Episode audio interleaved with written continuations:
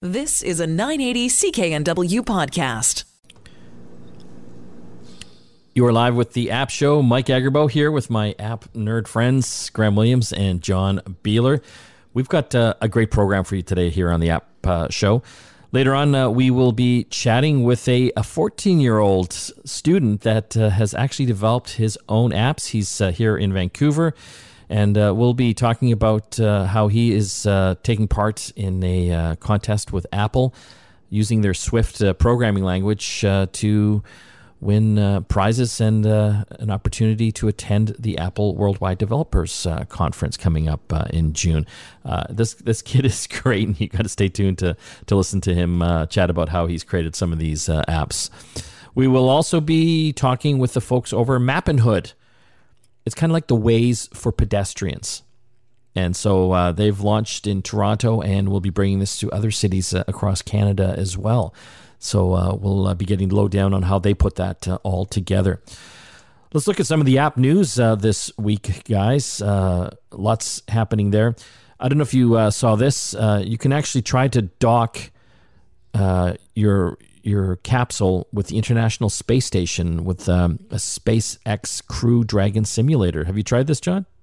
I haven't tried it, but I really want to. It reminds me of that scene in Interstellar when everyone's trying to capture or I don't want to spoil anything, but there's a certain person that they're trying to stop from docking, and he switches to manual mode, and uh, it actually is quite difficult uh, in manual mode as opposed to the automated ways that all the science fiction movies tend to show.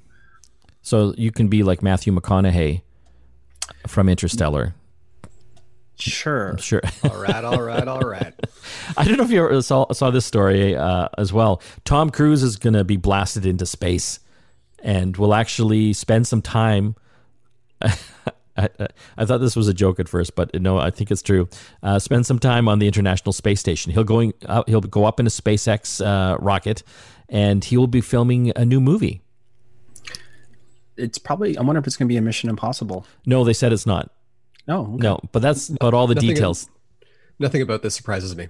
Not No? a single thing. No.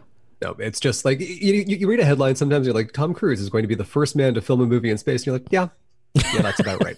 Yep. Well, Yeah. apparently he's not the first guy to film a movie in space. No, No, there was uh, another gentleman back a few years ago. but this is like this is a feature film. Yes, Yes. because we, we had we had Chris Hadfield who gave us uh, you know a fantastic rendition of Space Oddity um, from uh, from space, right? Do you think he he's doing this so he can get a free ride to space? I think he wants to go back home. Where all the Scientologists are?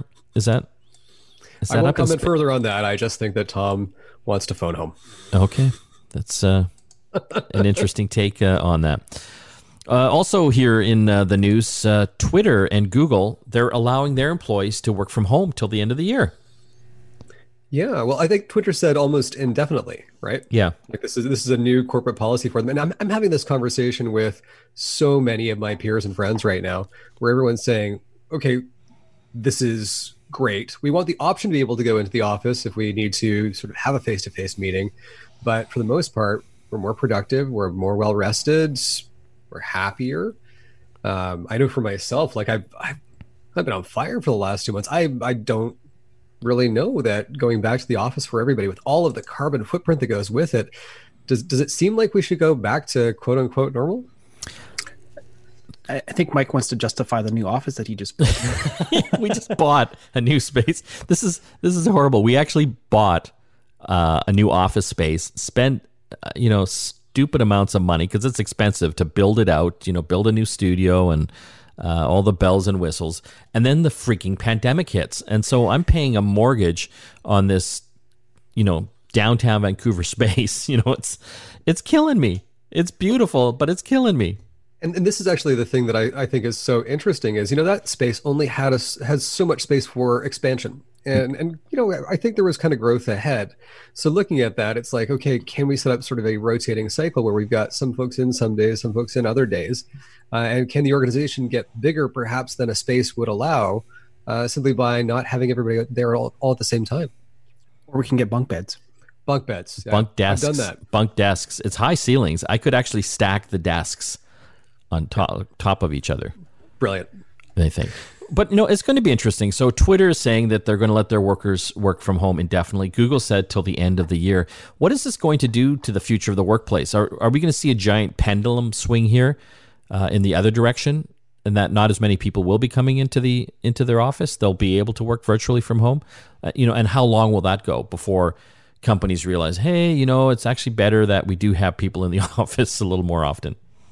Well, I, I think with the telecommuting that we're doing, even with things like Zoom and Microsoft Teams, um, you know, I, many many years ago, I worked for Best Buy uh, at their headquarters, and they had something called the results-oriented work environment. They called it rowing, and uh, the whole point of it was, I remember speaking to one of the VPs at the time. He's like, I don't care when or where you do your work, as long as it gets done by the time it's supposed to get done.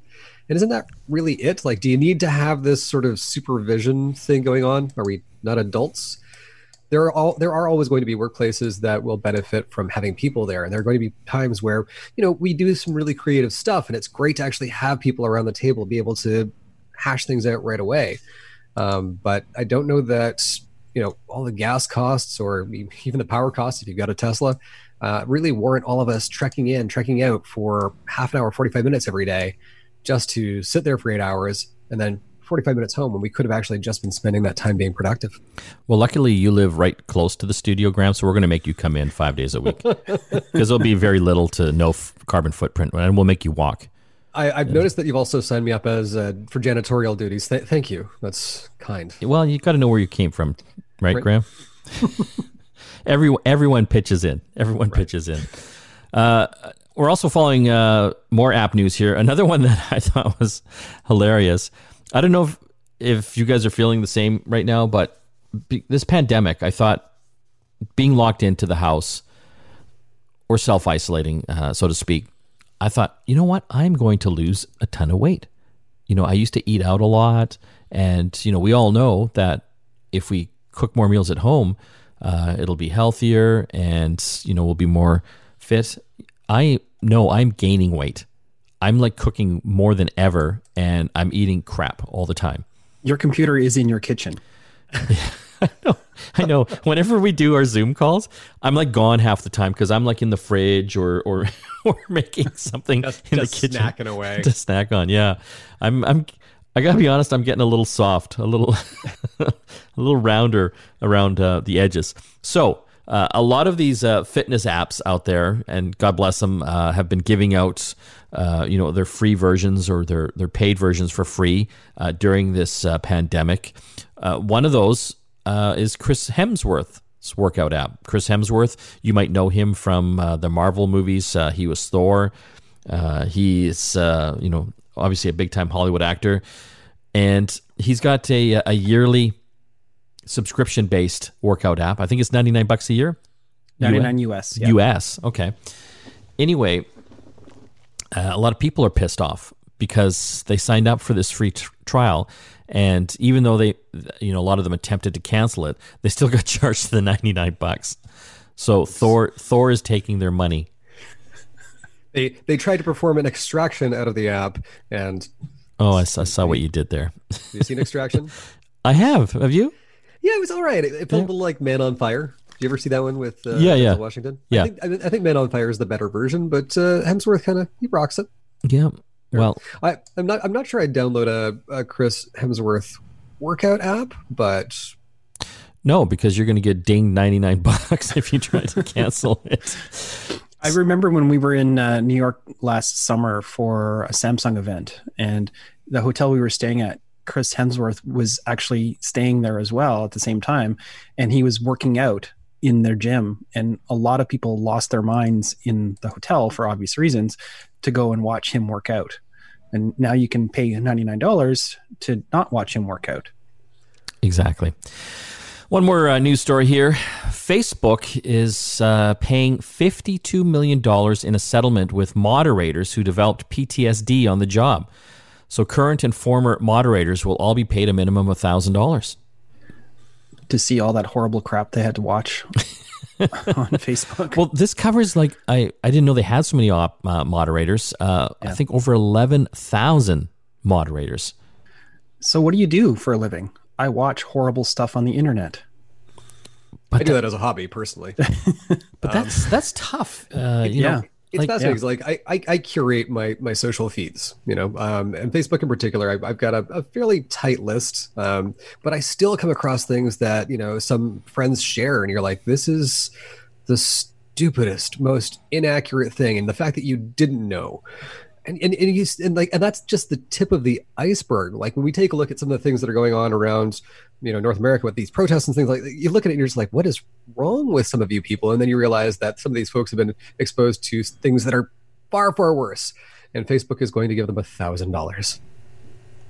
52 million sounds like a lot of money until you realize that it's broken down across all of these people and the sheer horrors they had to see. I mean, Google has tried to do the automation thing, which I don't think has been terribly successful No. um, it, it's fascinating. Like you, you wander into the comments on any Facebook story on any sort of public news network, and it's a cesspool. I don't, I don't know that I'd be able to do it. I just, yeah, I, I feel for these people. I, I think they're probably owed more. Yeah, that's that's what I was thinking too.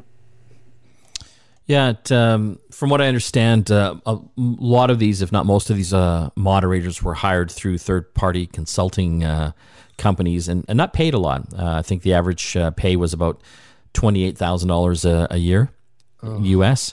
Uh, so you know they're saying they're placed in high-stakes environments that uh, required near perfect accuracy in navigating Facebook's ever-changing content policies, uh, while being subjected to imagery that could. as this article says, sometimes begin to haunt their dreams within weeks. God, I, I actually just want to find these people and give them a hug. Okay, we're going to have to take a break here on the app show. When we come back, we'll be talking with the folks over in Mappinhood. This is a, a new app that uh, is like the Waze for uh, navigating pedestrians around cities. Back after this. You are back with the app show. Mike Agerbo here with John Beeler. Well, we all probably use some form of uh, mapping program, whether that's Apple Maps or Google Maps, and fantastic for cars. Uh, what about pedestrians? Yes, you can uh, use it to uh, navigate if uh, you're just kind of walking around uh, a city. Well, we want to talk about uh, a new app called Mappinhood, available in Toronto and coming to other cities soon, that focuses not so much on the cars, but more on the people, the pedestrians. On the line right now, we've got one of the co-founders and the COO. His name is Arjun Mali. Thanks for joining us. Thanks, Mike. Thanks for having me here. Uh, I found this kind of interesting. Uh, I, you know, when I'm in other cities, uh, I use typically Google Maps or, or Apple Maps uh, to get around. What would make yours different? Why would I want to use Mappinhood instead? Sure. So you can Mappinhood is basically the Waze for walkers. It's a free social navigation app for pedestrians, and we provide safer, more convenient, and more accessible routes. Um, so, for example, if you were looking for the safest route home at night, we can provide you that based on lighting, crime, and accident data. And then there's a lot of people that have, um, you know, phys- uh, like accessibility needs. And uh, for so for someone who uses a wheelchair, for example, um, gradient data and accessibility relevant data is very important. Um, and that's also uh, available on the app. So we're able to give someone the most accessible route based on gradient data, how narrow sidewalks are, whether they're impassable or not, and any other kind of barriers that may uh, come up uh, along a route. So you likened yourself to the Waze of uh, pedestrian uh, mapping, and you know, for the listeners out there that uh, haven't used Waze, it's uh, basically a GPS program, a navigation program that gets a lot of user-generated content. You know, when there's a uh, an accident on the side of the road uh, or there's congestion, you know, users can actually go right into the app itself and record that. Uh, I guess that's a similar thing here in Mappinhood. Yeah, for sure. So if I kind of boil down the main sort of highlights, uh, it makes it really easy for you to personalize your route. So whether you're looking for the fastest, the most scenic, um, the most accessible, the safest, based on you know what's happening, what's the data that's available for that for the walkable space. Um, and then it also makes it really easy for you to find things in the city you're looking for, whether those are city amenities, things like water fountains, benches, um, even things that are you know pleasant to look at, like street murals. Um, and then recently, we've kind of been um, adapting with you know the new reality that we all live in, where physical distancing is becoming a really uh, a big thing.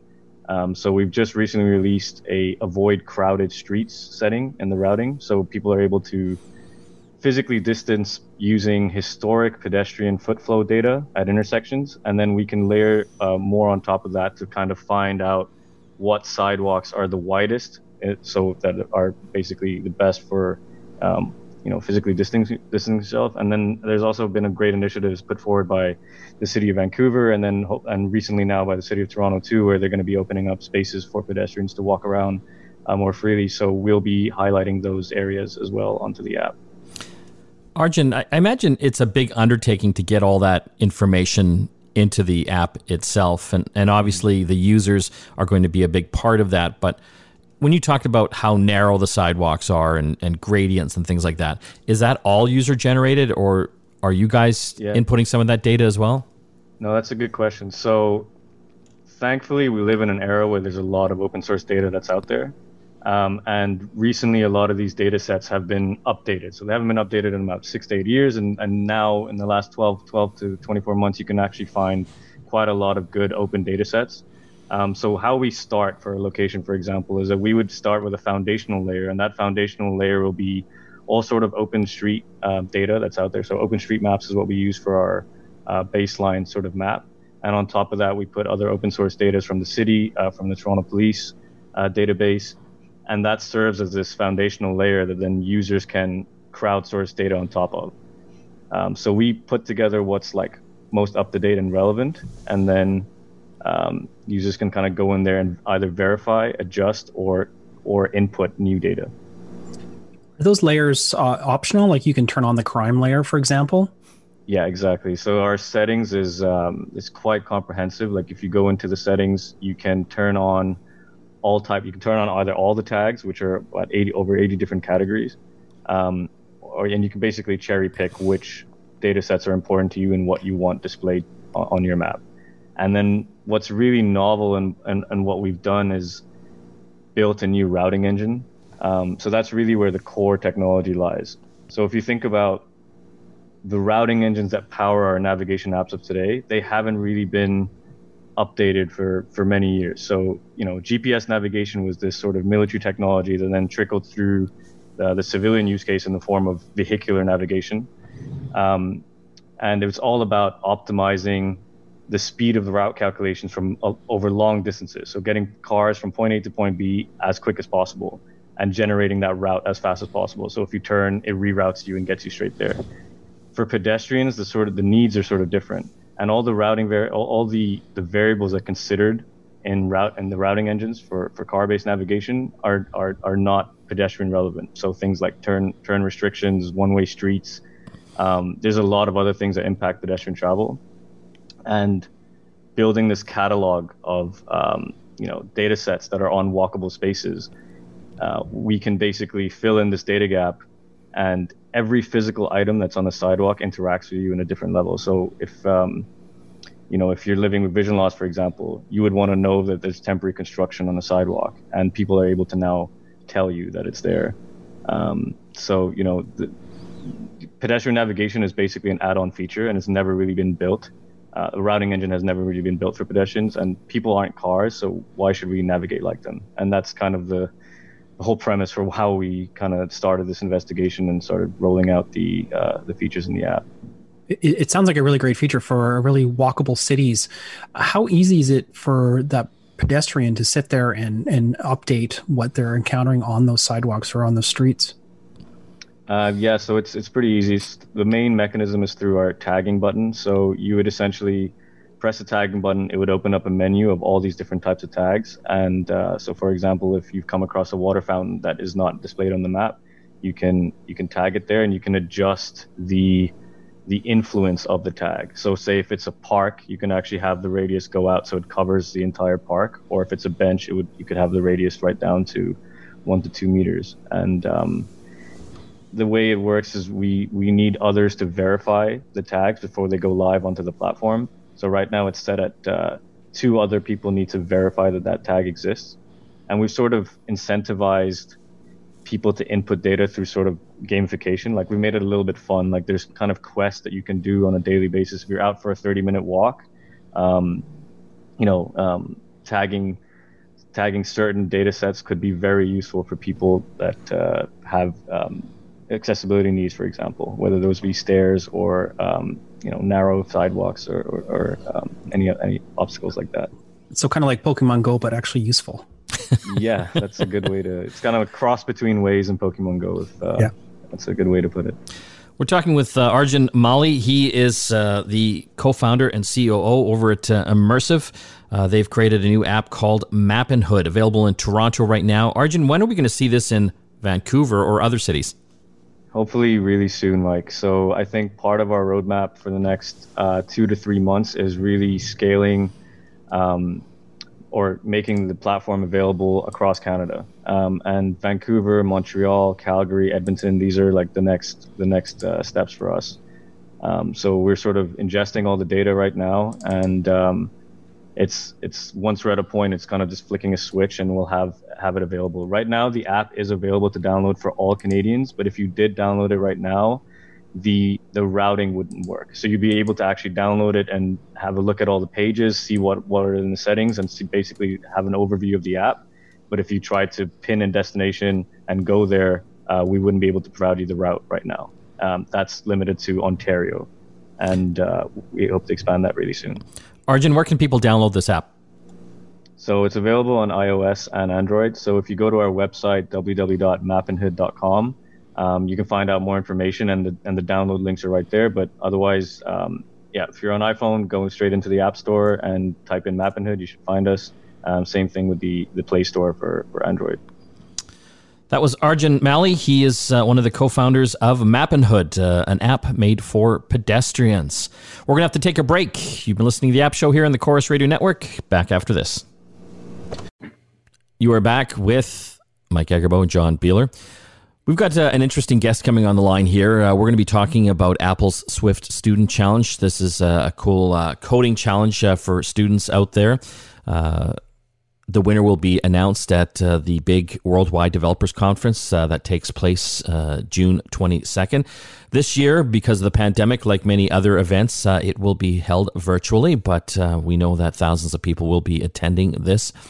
On the line, uh, we have our guest today. He is a 14 year old Vancouver student. His name is Pranav Karthik, and he is a great example of someone who's discovered the impact of his coding skills.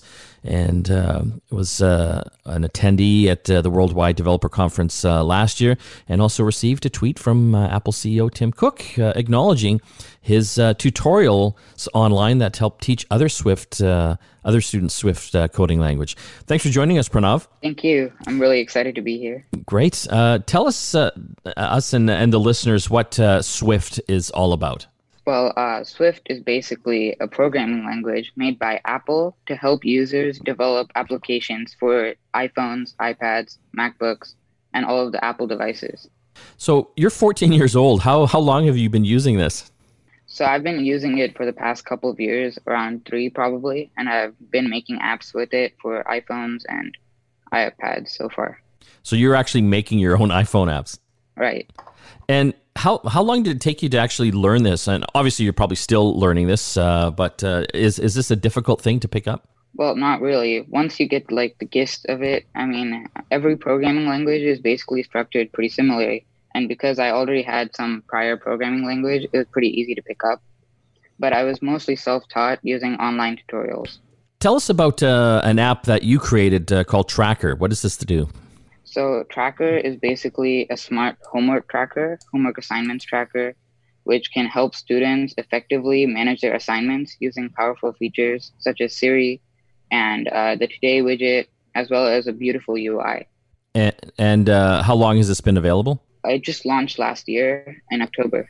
Oh, very, very cool. Uh, is this a free app or a paid app? It's completely free right now. You're also uh, helping uh, uh, another company. Uh, I believe it's is it called Manavada, uh, a nonprofit-based uh, company in India, develop uh, an app. Right. So they're a nonprofit helping people with humanitarian needs and uh, food relief and that sort of thing. So right now their focus is on COVID and um, relief for people worldwide, especially in the United Kingdom and uh, India. So I'm helping them build an app to help people get that information faster and get more knowledge faster.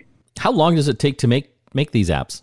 Well, it really depends, but most likely it would take at least a couple weeks to build like a basic app. But the more features you add, it'd probably take a lot longer. From what I understand, uh, you um, actually got a, uh, a tweet from uh, Tim Cook last year. How did that feel?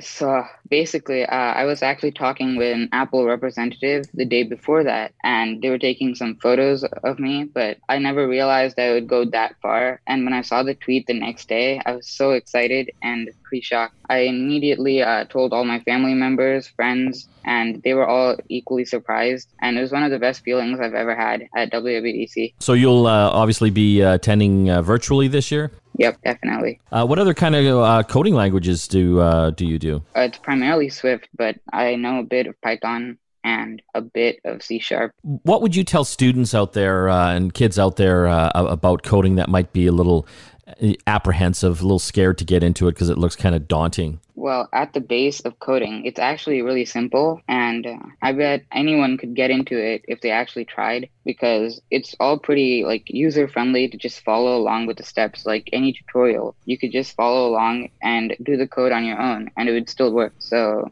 there's no reason to really get scared about it. Did you start with Swift Playgrounds on an iPad, or did you use a computer and code conventionally when you started? Uh, I started on a computer, but Swift Playgrounds is pretty great. Yeah, this is a, a really interesting app that you can download for your iPad to do all of you know. Well, they call it a playground because it let, lets you explore coding on an iPad interface, which is a really interesting way of, of doing that as opposed to coding in a programming language like you would typically have, you know, with a um, uh, like a mouse and a keyboard type of th- situation versus a, a, touch interface. So, so Pranav, uh, you're 14. You've already made uh, you know a few apps. Uh, what what's the future hold for you? What do you what do you want to do when uh, you get older? Well, I definitely want to get a job at Apple because, um, yeah, I mean Apple's pretty great, but I I want to work as um, a developer for different parts of Apple's products probably, and that's my goals for the future right now. Well, it sounds like you're already best friends with Tim Cook, so hopefully, if you keep it up, there might be an opportunity there. Yeah, sure. Hopefully. Well, Pranav, uh, I want to thank you for joining us uh, today and uh, good luck with everything. When we come back from the break, we're going to be talking about some of the cool old tech that uh, we've all found in our garages while we uh, have been spending a little extra time getting organized. You're listening to the App Show here on the Corus Radio Network. Back after this. You are back with the App Show. Mike, John, and Graham here. Want to talk uh, this segment about some of the the old tech that we uh, are still uh, hoarding. I think uh, a few of us here are tech hoarders. Uh, I count myself in. I actually had a bit of spare time during the the self isolation here, and I've been cleaning my garage, and I have found all sorts of old crap, old tech that continues to sit there. And you think I got rid of it? No, I just put it back in in a container, and it'll stay there for another uh, ten years.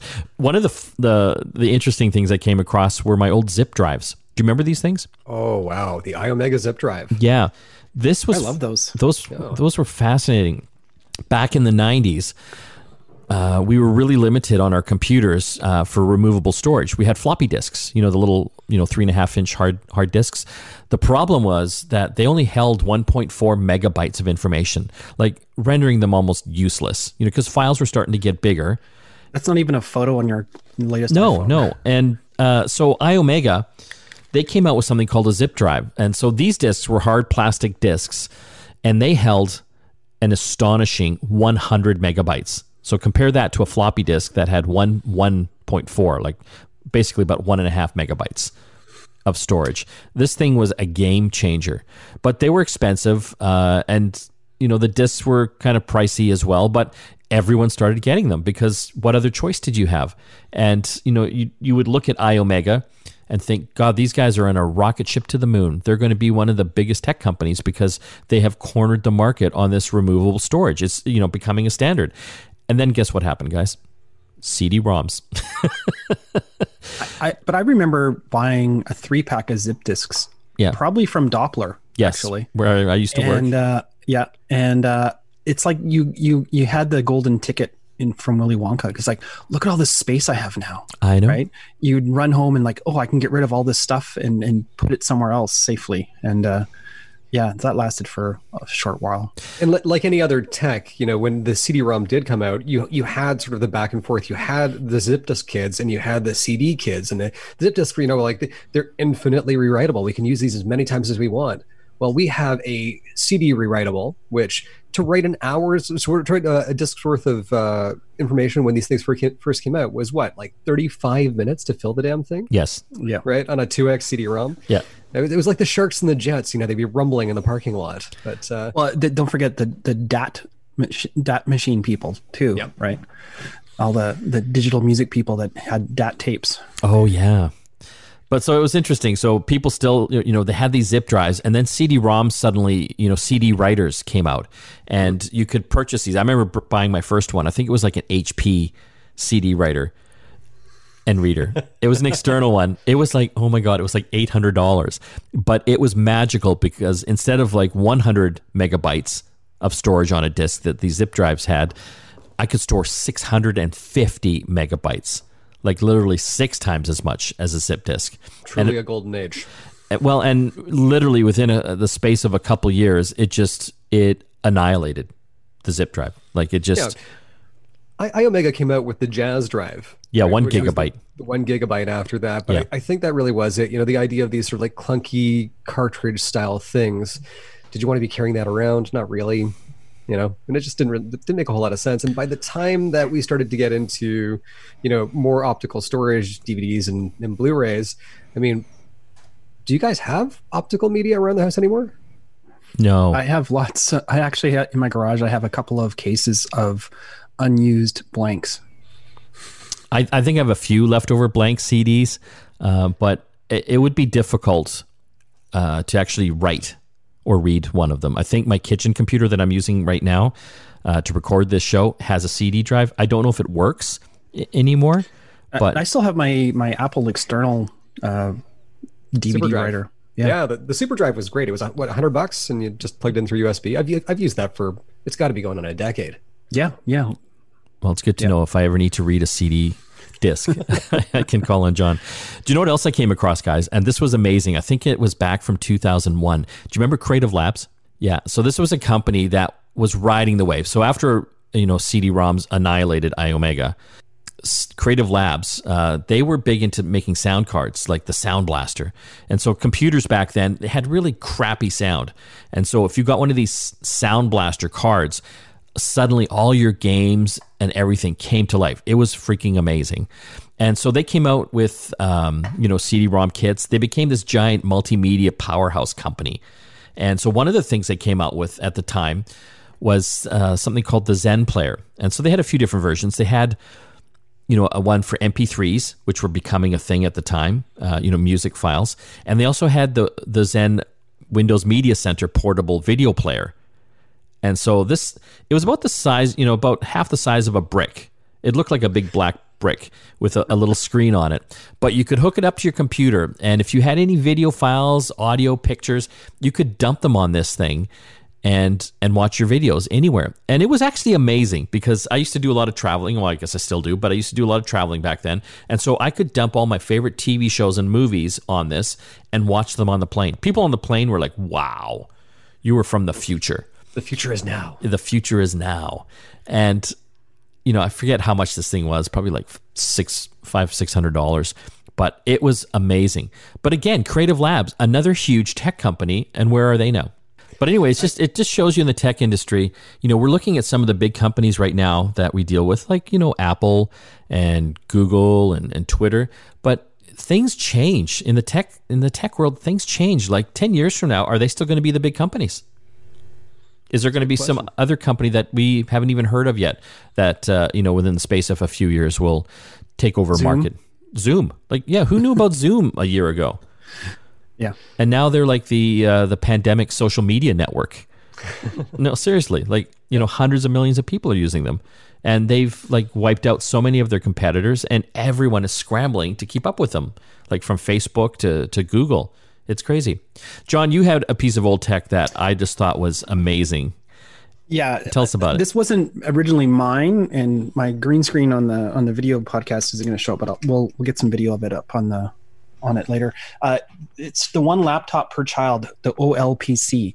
The idea behind this is that you would buy this device. It's a little small portable laptop, and uh, you buy it. You're basically buying two. You buy one for yourself, and then one for a child in a developing country. That was the was the idea behind it. And my friend actually bought a couple for his kids at the time, which were very young, and they they got them and they used them, and then they moved on, and then he gave them to me, and I actually fired it up a little while ago, and it still worked and you can actually there's actually linux you can install on it. Um, it's got wi-fi it's got th- this particular one doesn't have the hand crank which is was also popular at the time. Uh, there was a model uh, i think specifically for third world countries not north america.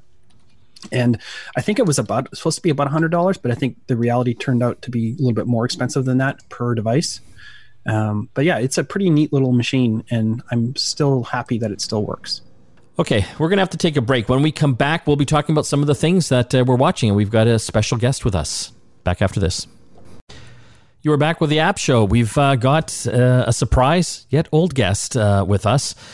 If you remember uh, back last year and years before, we used to have Christina on as a regular host. Uh, she is back forced back from her year long sabbatical where she was uh, traveling to exotic uh, locales before the pandemic crushed all her dreams. She is back in Vancouver to uh, help us out with this segment What You're Watching or What We're Streaming. Thanks for joining us, Christina. Uh, thanks for having me, me and my uh, dreamless existence now, Mike. Well, thank God we have Netflix uh, and the other streaming services. So, uh, you know, the rest of us guys, we've been over the past few weeks talking about some of the things we're uh, looking at. What uh, what's catching your eye right now online? Uh, right now, I actually am a huge fan of this uh, Netflix and Vox partnership series called Explained. This has been around for a couple of years actually on Netflix. The great thing about it is that it's actually now available to pretty much everyone, even if you don't have a Netflix account. So Explained is a little bit of a documentary series. Each segment is about 15 to 20 minutes, episode, I should say. And they cover topics that are very relevant to all our lives. Things like the gender pay gap, for example, or how pandemics work and the, the stock market. And they cover these in 15 to 20 minute episodes, which are perfect for if you are doing something else like cooking. I always fire it up when I'm cooking a meal, and then it's uh, just playing in the background. Very cool. And so these are actual TV shows. Yeah, they're they're great little documentaries. They give you a wealth of information in such a short time. They're narrated by a lot of uh, celebrities, like Emma Stone has narrated some of these, and they've actually spun out the series. So it started as just explained, and now we have the mind explained and sex explained, and most recently, just a couple of days ago, they launched coronavirus explained. So there's one episode on there for that already, and I'm anticipating seeing more episodes come up as the weeks carry on. And as I said, this is available to everyone now. Uh, Netflix used to offer this content for free to educators through their YouTube channel, but now that since educators are at home, they've made it available to everybody. Thanks, Christina. That was uh, explained on Netflix. Check it out. That's all the time we have left for the app show. Visit our website, getconnectedmedia.com, to enter uh, all the contests we have and check out the video podcast as well. See you again next time. You've been listening to a 980 CKNW podcast. Listen live at cknw.com, the Radio Player Canada app, TuneIn, Amazon Alexa, HD Radio at 101.1 FM HD2, and on the AM dial 980 CKNW.